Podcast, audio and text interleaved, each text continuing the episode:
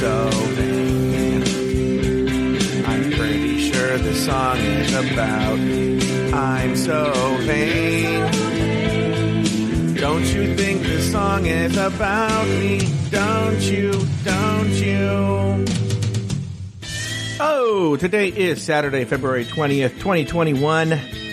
My name is Joe Betance, and I am the host of a little show called This Joe Betance, a show about a ski instructor who falls head over heels for the ski bunny who just can't quit um, doing cute things. Look, it's a romantic comedy. What are you expecting? And it's all happening right here on This Joe Betance, right here on Afterthought Media.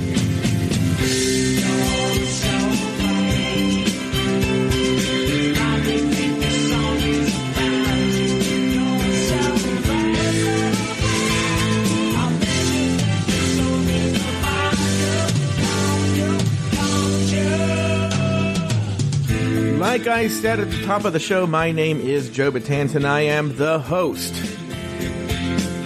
of this Joe Betance. I'm the host of a show for Saturday, uh, February 20th, 2021. I gotta tell you, it's been a few days since we've spoken. Still, I don't think anything exciting has happened. But we'll, you know, look, we'll do what we usually do. We will go through my day today, which the Saturday show when I do my day for the day, it's super boring, but uh, we'll, we'll, we'll do it. I woke up at uh, 5:30 this morning on purpose. Uh, and I read the news a little bit. I uh, what else did I do? I think I just read the news, and then I got up and I uh, I took a shower last night. I took a shower. I know people do this, and I actually did it where I took a shower the night before, so I wouldn't have to wake up and take a full shower in the morning because you know I record at eight in the morning.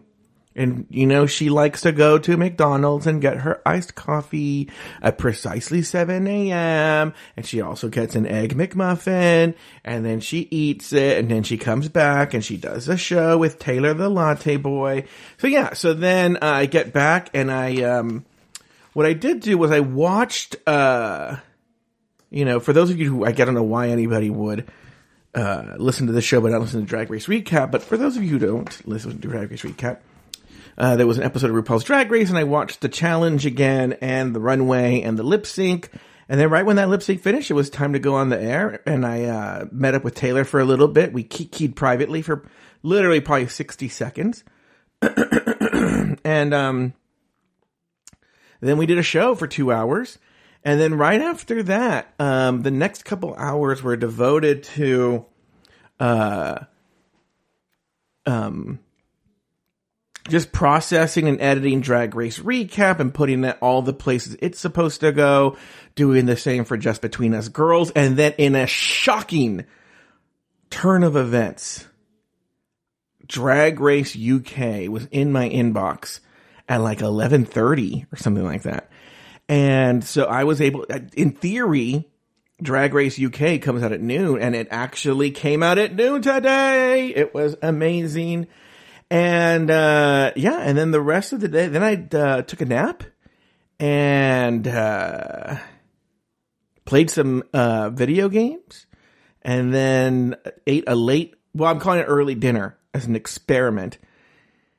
Early dinner, and now here we are. And uh, I'm oh oh, and for now there are people. We're doing an unusual thing today. We're actually live today on Discord and there are a bunch of people here. And just so you know, immediately, immediately after today's uh, recording of this Joe Betance live, I'm talking like I'm not going to even end the call or end the recording. We are going right into the rumor mill. We're actually recording the rumor mill today rather than Sunday because tomorrow, uh,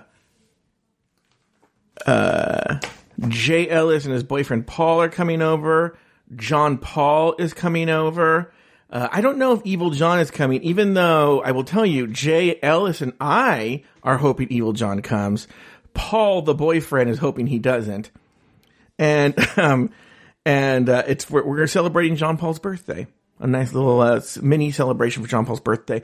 You know, in the chat room, uh, Luke Stamen is asking, what video games have I been playing, Joe? You know, it's funny that you ask me, Luke. I have been playing, uh, a game that you recommended, or did you recommend it or Humble Pie recommend it? I think you recommended it, but I think Humble Pie seconded your nomination. I've been playing a game called Little Nightmares. it was on my wish list. And then I saw that uh, it was on sale, and it's currently uh, it's currently on for anyone who's interested. It's currently on sale in the Nintendo eShop for like eight dollars. So uh, it's like seventy percent off, and it's a gorgeous game. It's beautiful and it reminds me of a, a lot of uh, another. It's different, but it's in the same vein and the feel of it as a game that I've played called Limbo and another one called Inside. They're both by the same company, and uh, yeah, so uh, there we go. Um, by the way, uh, uh, let's say hi to everyone who's here. Astute Girl is here. Deckhead is here. SDC Humble Pie Luke. Travi Cosmos and Trots Away. Uh, so, um, yeah, so that you, you guys are hearing my day today. Uh, and, uh, what I was going to tell you is, um, yeah, Luke asked, he said he hasn't played Limbo. It, it literally, Limbo is the exact same game as Inside, except Limbo is like in black and white and it looks like an old scary cartoon. Um, but, uh, but what I was going to tell you is, let me see. Uh, there was a topic that I wrote down. it's sort of an evergreen topic. And so today is a good day to talk about it, which is my friend Jonathan. Um, and, uh, so there's a little bit, not, not really an update, a kind of update in that, um, I, my friend Beth, who I have a, you know, I, I lived in Orange County, California for about 20 years. From the time I was like 18 to the time I was almost 40. And, um, so, uh, I know Newport Beach very well. I developed some friends and I have a group of friends who live there and they're all Republican. And uh, that wasn't a problem ever until obviously Donald Trump became president. But sort of we've lived under this sort of truce that we, I don't know if it's a, it's a truce that I implement. I think they wanted to talk about Trump, but I just refused. I made it clear that I didn't want to, I don't want to have political arguments with my friends. I just don't.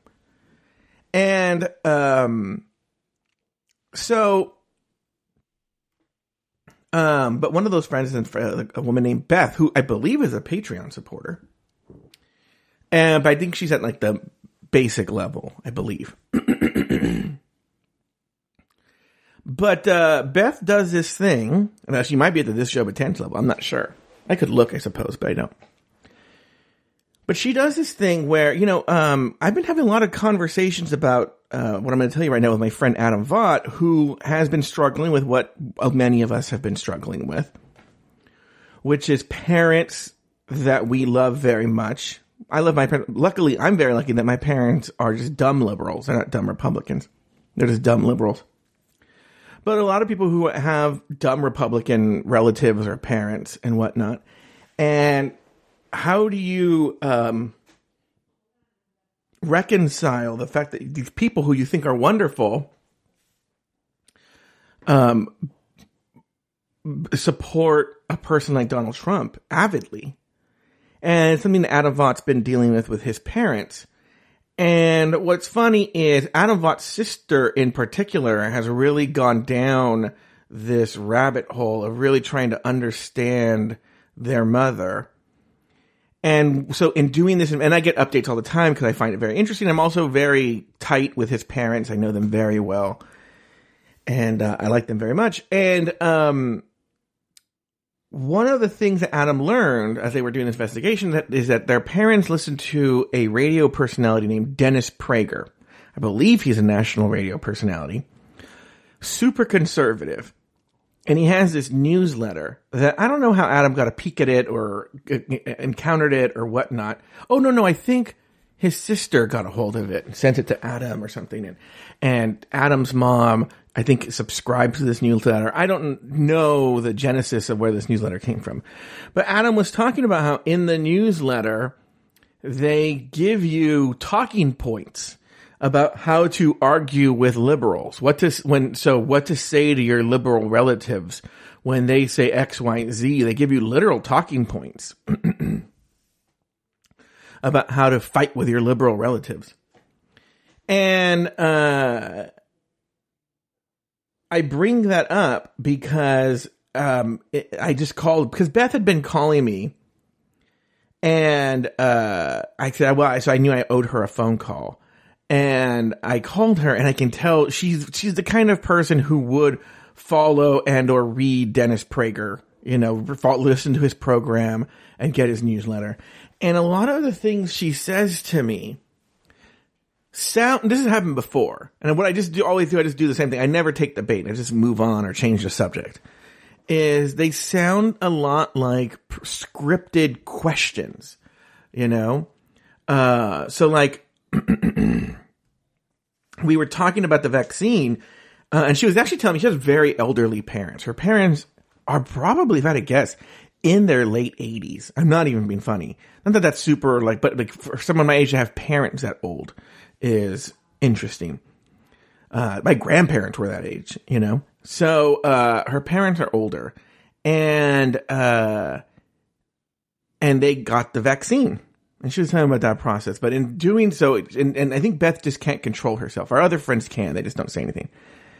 She talked about, um, she does this thing where she asks it as like, I'm just asking a question. But like I said, just noticed, so she was just like, and she goes, and Joe, uh, have you, uh, done it in, in what you've been reading or your research?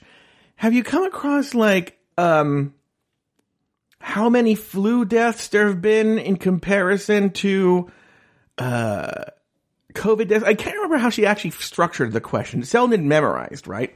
But ultimately, what I'm trying to get at is the implication, and it was very obvious to anyone who's re- even uh, sort of literate at reading between the lines, was that this, the that the number of deaths reported for COVID are being muddied with flu deaths and that all these other deaths are being thrown in there, and they're and they're just using COVID deaths as a blanket term for deaths. Like I said, I just change the subject. I just do. I don't. I don't engage. It just it I, because to me it's wasted energy. Why am I? It's not like I'm that Beth is going to be like, hmm, I never thought about that, you know. So I just changed the subject. Uh, I did talk about it later with Adam Vaught, and what's funny is, you know, I believe, let me, let me look it up the number. Maybe someone else, like, maybe Humble Pie can look up the number. How many people died from the flu virus in 2019 or 2018, whatever the last recorded number is? I believe it's around 60 some odd thousand, right? So let's say it is 60,000, you know, in the US. And by the way, I'm talking about in the US. We have had over 400,000 deaths from the coronavirus. So I'll give you, I will give you your, uh, your, uh, uh, your flu deaths. Uh, and okay, then we have 350,000. Oh, let me see. So, okay, from the CDC website, 34. Yeah. So I'll give you, okay, we'll say 34,200 of, uh, those deaths were from the flu. Whatevs, right? How do you explain the other you know, 350,000 plus deaths, 400,000 probably really by now, deaths from the coronavirus. How do you explain that? And uh, Deckhead in the ch- in the chat room says, I've read articles about what Deckhead says. He says uh, a head nurse in Scotland said that flu deaths were lower this year because we're staying home because of COVID anyway. Yeah, that's true. And because uh, we're ma- we're wearing masks now and we're um, sanitizing. Uh, I don't think since the pandemic I have not had a cold. Uh, I, uh, you know, I think, I wonder if people are really getting the cold anymore. Are people getting colds anymore? I don't even know.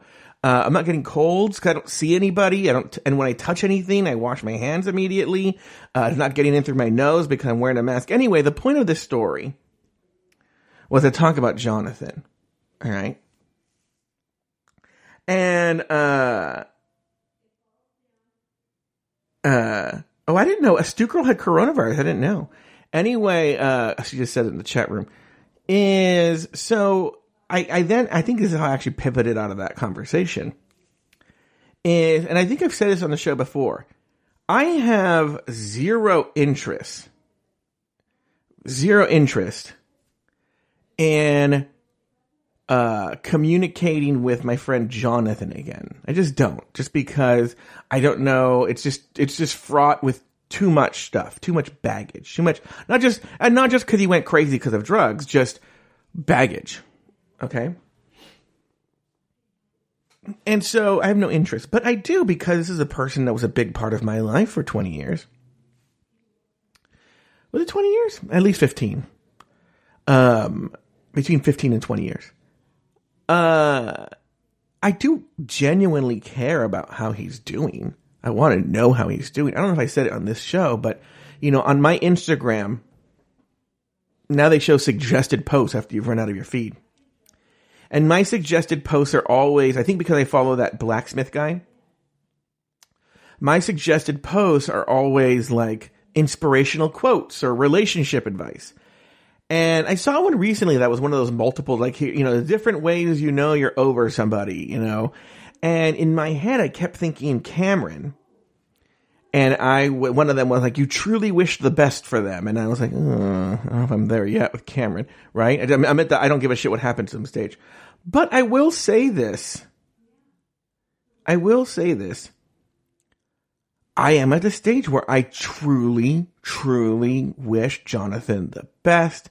I truly, from the bottom of my heart, hope he, hope he's well, hope he's sober, hope he finds all the happiness he deserves in life. Truly feel that. I just don't want to have anything to do with him. Okay. And so I had Beth Okay, well, recently, so so my whole thing was like, I just want to know. I wish I could know how he was doing without having to interact with him because we don't have any mutual friends. And so, uh, um, I, I think I asked Mike Lawson. Mike Lawson used to be friends with him on Facebook, and Mike Lawson said that he was, uh, no longer he was unfriended by Jonathan. And so I casually asked Beth because she knows Jonathan, and they're still friends. And what's funny is then she said, Oh, we're still friends. He looks healthy. I thought he was living in Chicago, but it looks like he may be back in Orange County, which I actually think is for the best. I think he needs to be around his family if he wants to stick with his sobriety. And uh, then she started reading his posts because Jonathan is a huge liberal.